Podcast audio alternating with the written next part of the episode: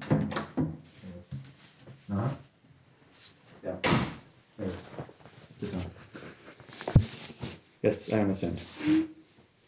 You, you do that. Okay. Uh, Okay, let me know as soon as you know more. Yeah? Yeah, that sounds fine. Alright. Talk to you then. And? Um, Donald's reconstructing her movement during our absence. We know that she was working on drunk division before she disappeared, and the last timestamp on her files is the 9th of July, so something must have happened during that weekend. There's no record of her leaving the compound, so Donald is going through all the electronic door logs and security footage we have to find out where she might have gone that day. Okay. How far along is he? He says he's getting close. Um, he's going to call me back in a few minutes, so let's just wait and see. Yeah. Anyway, what can I do for you? Oh, uh, I came to find you because you weren't at a meeting. Oh, right.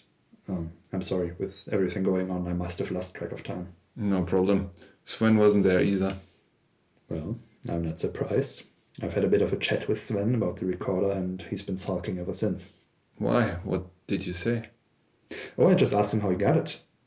His answer just wasn't very satisfying, so I kept pressing, and now he's sore because he says I was accusing him of having a wing in whatever's going on. How did he get it? He found it. He found it.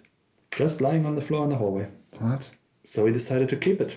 Oh, okay. You see my point. Yeah, that sounds odd. Oh well, I'm sure we'll get to the bottom of this soon.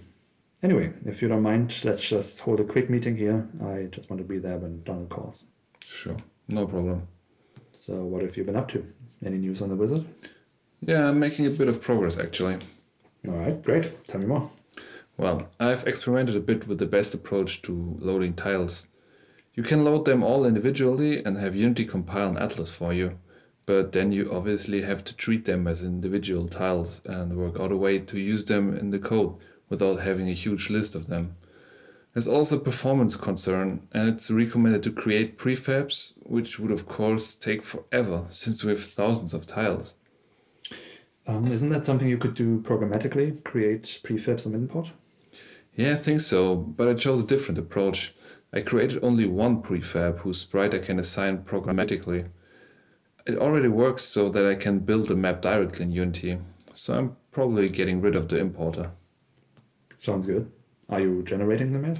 No, I put the level generation on hold for now, and I'm focusing more on building the character and level controller. Basically, taking care of all the basic stuff first. I think that's a more sensible approach. Okay, great. What have you been up to? You've been away again, haven't you? Uh, yes, indeed. I went to a game jam in Remscheid the weekend before last. Nice. How was it? Great, actually. It was another political jam held by the Federal Agency for Civic Education with uh, populism as the theme. So it again involved many an interesting discussion as we collected and explored different approaches to the subject. I was especially fascinated by the question of why populist messaging works so well on people and why it is that we have such a hard time having our convictions questioned. Mm-hmm. So much so that we sometimes clamor to anything that affirms our beliefs, even if the thing itself is heinous and irrational. I mean, how many times have you seen this? Someone says something racist, gets called out, and mm. instead of taking that feedback on board, they're denying it, doubling down, and attacking the person who pointed it out. Why does it happen so much? Because, of course, most of us don't think of ourselves as racist. It's not part of how we perceive ourselves, of our identity. And if someone comes along and tells us that, yes, that thing we said was racist, that we are indeed capable of being racist, it doesn't fit. It doesn't feel true. One of you has to be wrong. But the idea that it's you, that how you perceive yourself is wrong, that you are not who you thought you were, is so scary that we'd rather look for something, anything, to discredit the other person's claim and cling to anything that affirms how we see ourselves and the world around us. True. It's like a subconscious reflex. Exactly. And suddenly the bizarrest nonsense like white genocide or reverse racism seem much more reasonable than the idea that our self image might be wrong, that we might have to adjust and change who we are and how we see ourselves. And I don't know why that is exactly, but it does seem similar to the fear of breaking up to me. It's like having been in a very long, loving relationship. This is the person who's been with you through thick and thin, who you've made plans with and imagined your life together. And then suddenly it's over and you're lost. You can't imagine yourself outside the context of that relationship. You don't know who you even are and how you're supposed to go on from there. You're scared you're never going to find anyone and are never going to be happy again. Hmm. That, I think, is the same fear with having to change, only that this relationship has been with you and it's lasted your whole life. You don't know anything else. And suddenly you're supposed to say goodbye to that and throw yourself into the unknown, uncertain of who or what you are outside of it, not knowing if you're going to be okay. I think that's why you cling to this relationship against any rhyme or reason. Convince yourself that everything is fine, that the house is not on fire, and you seek proof, any proof, that what you want to believe is actually true. And then, of course, there's the additional factors of how that would affect your environment and current relationships. Right. Would you have to recognize something that would force you to distance yourself from them, or would they shun you if you let this be true? I think it's all a fear of being alone and unloved and out of control. And no matter how much I think about it, I can't come up with an answer of how to help ease that fear, how to show people that changing isn't as sca- as scary as it sounds, that you will be fine and probably even happier than before. I'm not sure if that's even possible.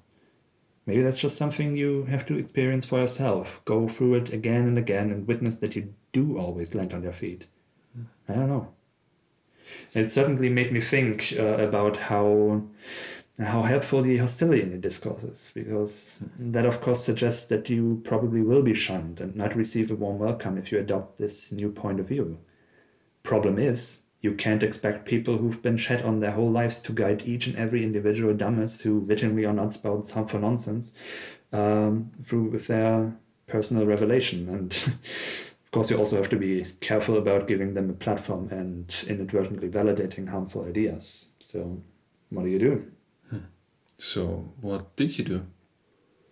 Well, I abandoned the idea of solving this complex mess of a problem with a single small game and instead focused on something else I'm quite interested in fact checking. I don't know if you've heard of it, but there's a German group of concerned citizens who collect supposedly confirmed reports of migrant and refugee crimes in a Google map to show how those are not isolated incidents, but that an immigrant crime wave is sweeping the nation which is, of course, their attempt to legitimize their thinly racism and xenophobia. And of course, it's utter nonsense to begin with. Even though it might look like a lot if you put every case on a map, compared to all crimes happening, it's actually almost nothing. And naturally, there's no map of crimes committed by Germans to compare.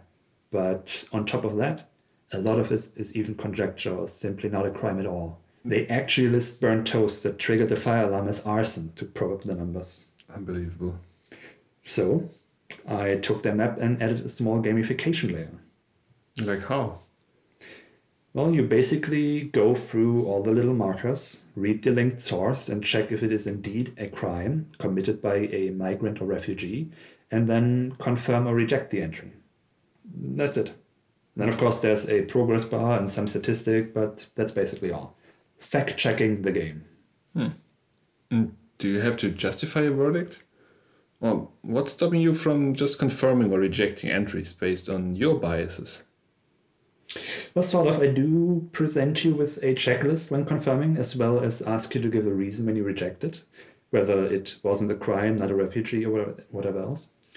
But I don't judge your verdict beyond that. So if you want to confirm or reject everything because that's what you want to believe is true, well, you can. But at least you'll have to be actively dishonest about your reasoning. And of course, it would mean that you're purposely playing it wrong. After all, the whole idea is to confront your felt truths and think critically about the information presented to you. That's more important than ever now in the age of fake news, to question what is told to you instead of taking it at face value. And if you then see that a significant percentage of the data on the map wasn't quite legitimate, hopefully it make you question how legitimate other information you receive in the future is as well. Okay, cool. Have you put it up on our website yet?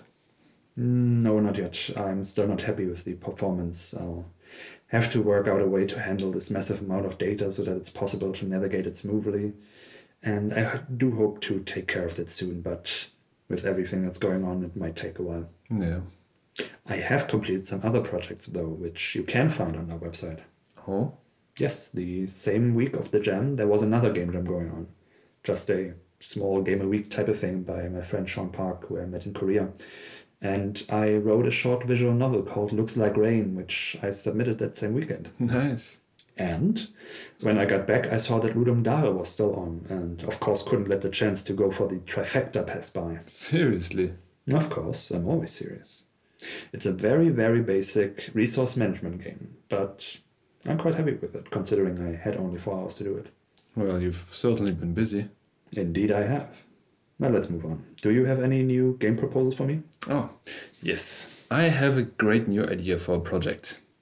It's called The Mountain, and I came up with it because I recently read about all those frozen corpses and empty tents and oxygen tanks on Mount Everest that still lie there because they can't be transported down. And the basic idea is this you tap rhythmically to keep running up the mountain. You have to mind your stamina and the temperature and oxygen levels, and choose the safest paths up. Most of the time it's just walking, but sometimes you'll have to climb or sit out gusts of wind behind a rock. The frozen corpses and items you find lying around serve as obstacles on your way, but can be used if your equipment breaks or your oxygen runs out. The level will always be different with each playthrough as it changes through wind and snow, and the goal is not just to reach the top, but to get back down to base camp as well. All right. What uh, happens if you don't tap rhythmically? Well, if you tap too fast, your stamina and oxygen runs out faster, and you might not be left with enough to make it back. Or if you go too slow and stop, your character might not have the strength to go on and will freeze and die. I see. That's actually not unlike the game I made for Ludum Dare, a simple resource manager, only that yours requires more constant input through rhythmic tapping. Yeah, and the game has permadeath, and you can find the resources you had left by the corpse of your previous character. So it's a resource management roguelike. Yeah, exactly. Yeah, we're not. No, hold on. Yes?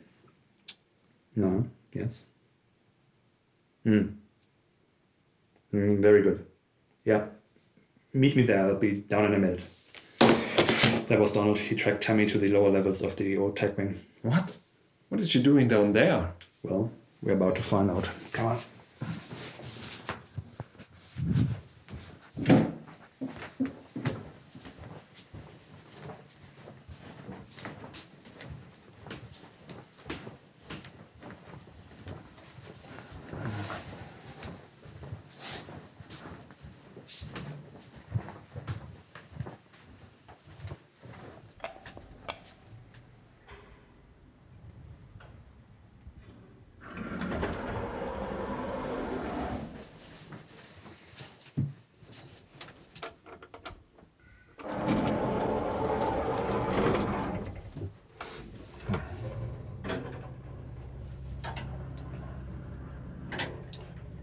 Have a bad feeling about this.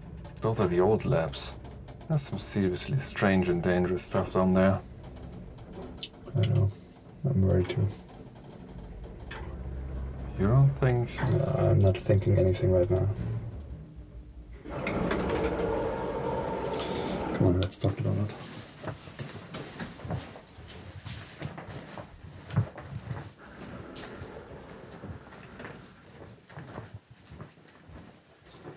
Donald? What? What the hell does that mean? What? Oh my god. What is it? Captain, stay back. Oh my god. Um, uh, get, get, get, get everyone. We need everyone down.